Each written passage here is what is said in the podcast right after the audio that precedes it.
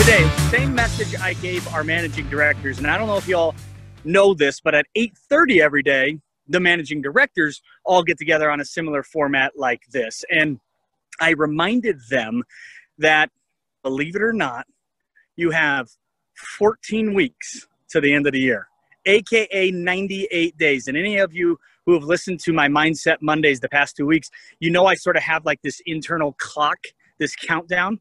So what I shared with them, and it's something that I have to remind myself as well, is this.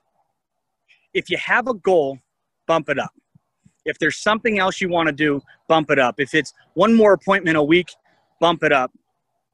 Commit to adding one more success to your year. And whether it's, like I said, appointments from a recruiting standpoint, it's, hey, I'm going to get two more people. Or if it's from a buying or a selling standpoint, I'm going to, I'm going to put two more units under contract. So whatever it is, get comfortable being uncomfortable.